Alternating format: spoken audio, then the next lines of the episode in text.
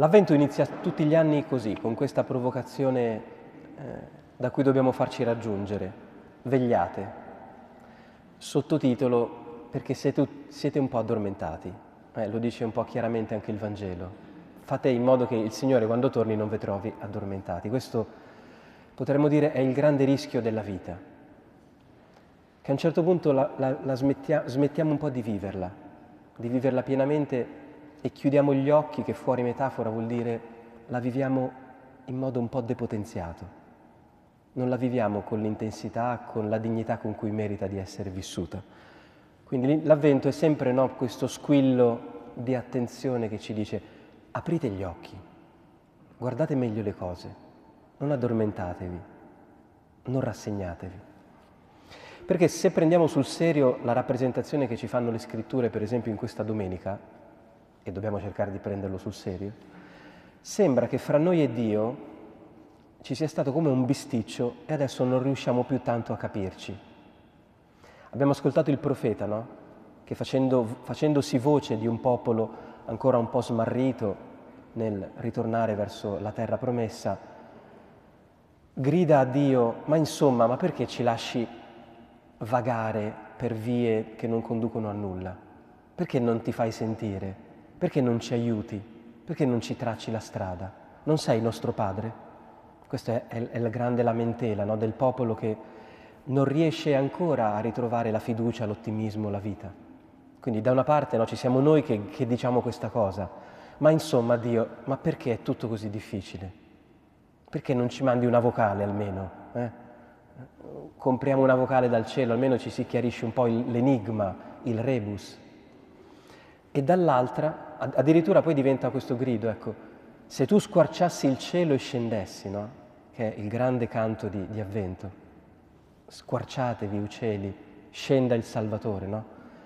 Questo, se siamo sinceri, è il grido che c'è sempre sulla terra. Signore, vieni, visita questa terra che è un manicomio, è piena di violenza, di divisioni, di cose che non vanno.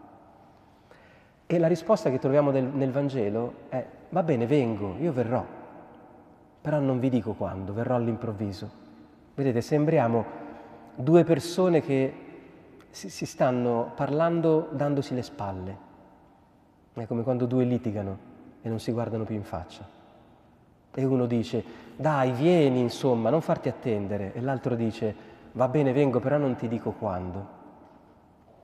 Prendiamo sul serio questa immagine per provare a credere che il motivo per cui tutti ci addormentiamo è che abbiamo l'impressione che tra noi e il Signore le cose non riescano ad andare così bene come dovrebbero.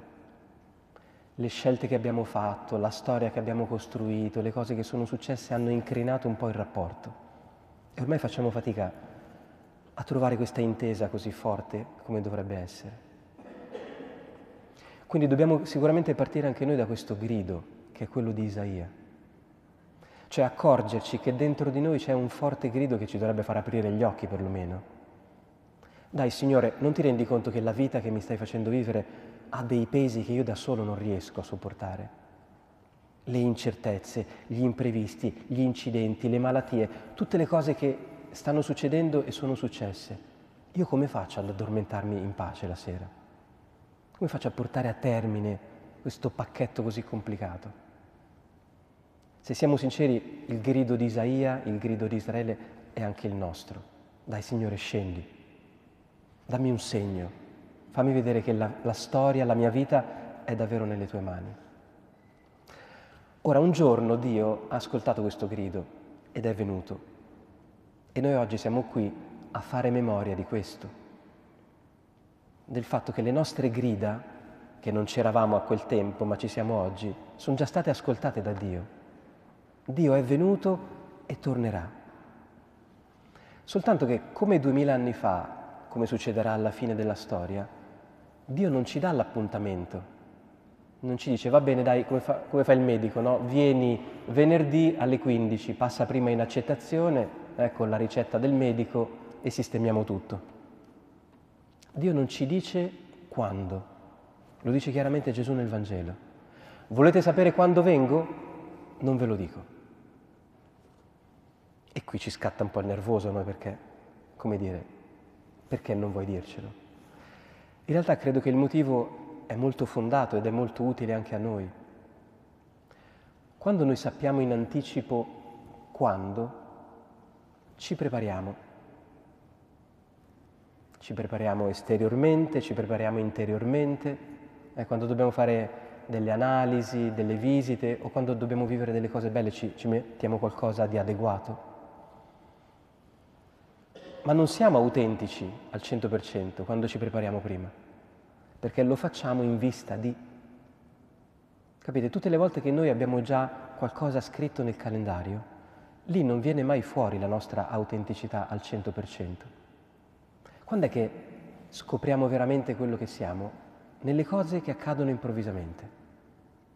Per esempio, l'ultima volta che ci siamo innervositi e abbiamo mandato a quel paese qualcuno, è successo all'improvviso.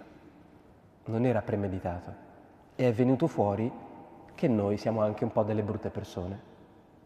Cosa che di solito non viene fuori perché la nascondiamo bene. Ma lì si è visto. Allora capite, il Signore non è che si diverte a non dirci quando, ma non ci dice quando perché se ci dicesse quando saremmo sempre come nella logica della scuola, no? Che tu sai che studi perché c'è l'esame, non studi perché ti piace studiare, studi perché non devi prendere un voto insufficiente, che è una logica necessaria in alcune fasi della vita ma non può diventare uno stile di vita. E non si può vivere sempre a comando, bisogna imparare dove sta la vita. Allora c'è questa immagine molto bella nella prima lettura che ci fa capire perché Dio non ci dice quando, ma ci ha svelato come viene. A un certo punto Isaia, quasi sfinito di gridare, dice: «Vabbè Signore, ma noi sappiamo che Tu sei nostro Padre, noi siamo argilla e tu sei colui che ci plasma. Tutti noi siamo opera delle tue mani». 2000 anni fa Dio è venuto nella carne di Gesù e ci ha confermato esattamente questa profezia. Ci ha detto che Lui è nostro Padre, ci ha mandato suo Figlio per dircelo. E ci ha ricordato che noi, come Lui, siamo argilla nelle sue mani. Siamo qualcosa che Lui sta plasmando. Così sempre viene Dio, come un artista che ci mette le mani addosso, che ci plasma.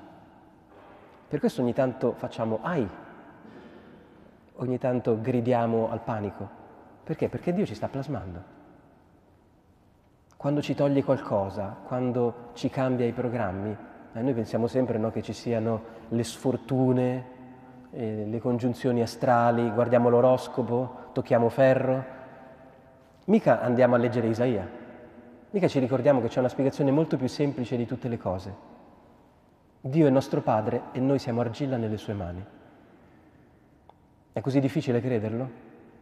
Certo, perché siccome siamo tutti molto autonomi, no? Cioè abbiamo le nostre case, i nostri conti correnti, i nostri lucchetti, le chiavi, e ci sembra di essere noi le mani che plasmano la realtà.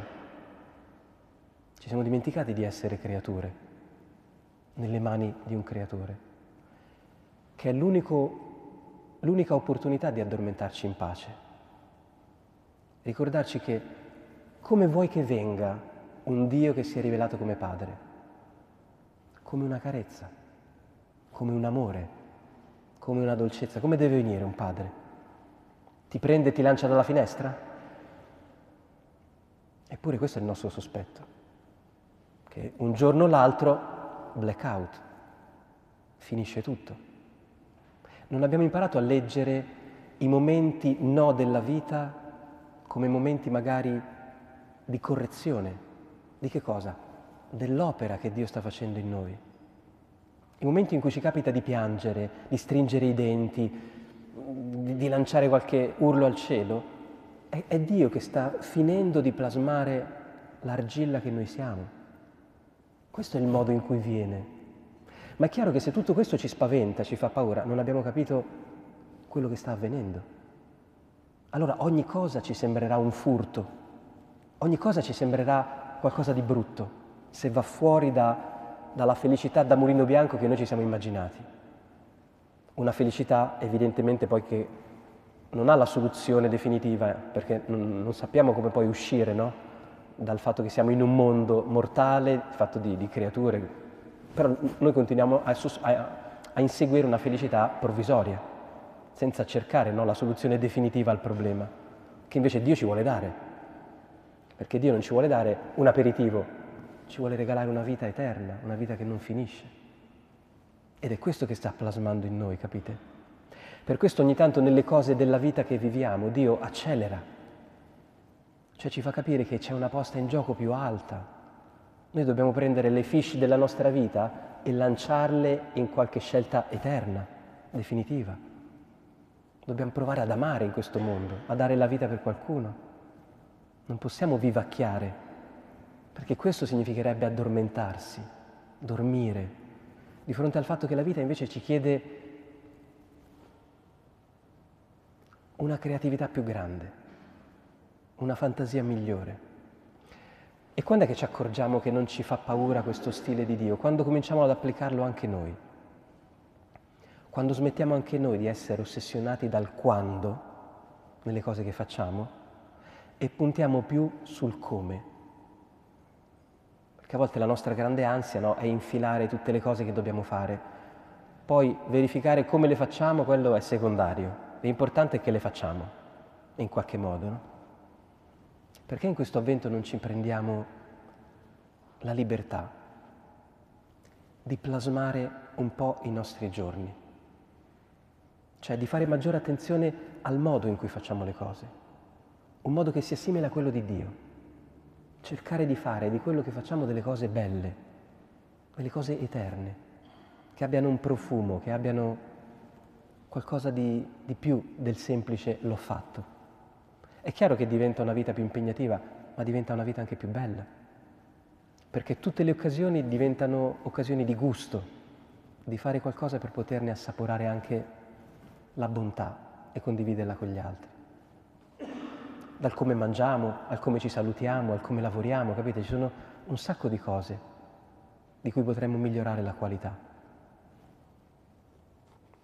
I primi cristiani avevano questa grande fiducia che se noi viviamo in questa logica, cioè aspettare la venuta di Cristo come delle mani che ci plasmano, quindi niente paura, verrà come un artista che sta plasmando la sua opera, che quando l'ha finita la guarda e dice "che bella". Voi immaginatevi uno che finisce di lavorare al tornio o qualcosa, la guarda e dice "mi piace", dopo aver fatto tanta fatica, no, a plasmarla, che questa gli sfuggiva dalle mani, alla fine riesce a ottenere un bel manufatto, la guarda e la contempla ammirato. Come verrà il Signore? Così, come un artista che avrà finalmente finito di compiere la sua opera in noi, se noi glielo permettiamo. Se restiamo in questa prospettiva, capiamo anche le parole di Paolo che dice "Fratelli, io rendo grazie continuamente a Dio per voi, perché siete stati arricchiti di tutti i doni. La testimonianza di Cristo si è stabilita così saldamente in voi che non manca più alcun carisma a voi, che aspettate la manifestazione del Signore".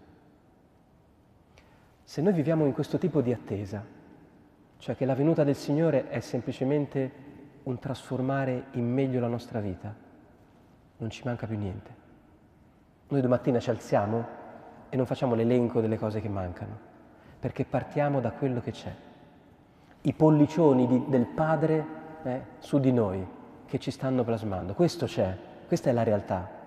Questo è il motivo per cui viviamo e per cui qualche volta soffriamo. Perché Dio sta facendo di noi qualcosa di eterno. Proviamo a rileggere quello che ci sta succedendo, gli imprevisti, gli incidenti, i blackout, le mancanze, così, come se fossimo su un tornio e Dio ci sta lavorando. E vedrete che l'immagine della nostra vita è molto più serena, è molto più pacificante. Magari non tutti i conti tornano, ma almeno torniamo a casa con la serenità, con la pace che Dio sia nostro Padre e noi siamo argilla nelle sue mani. E questo ci può bastare.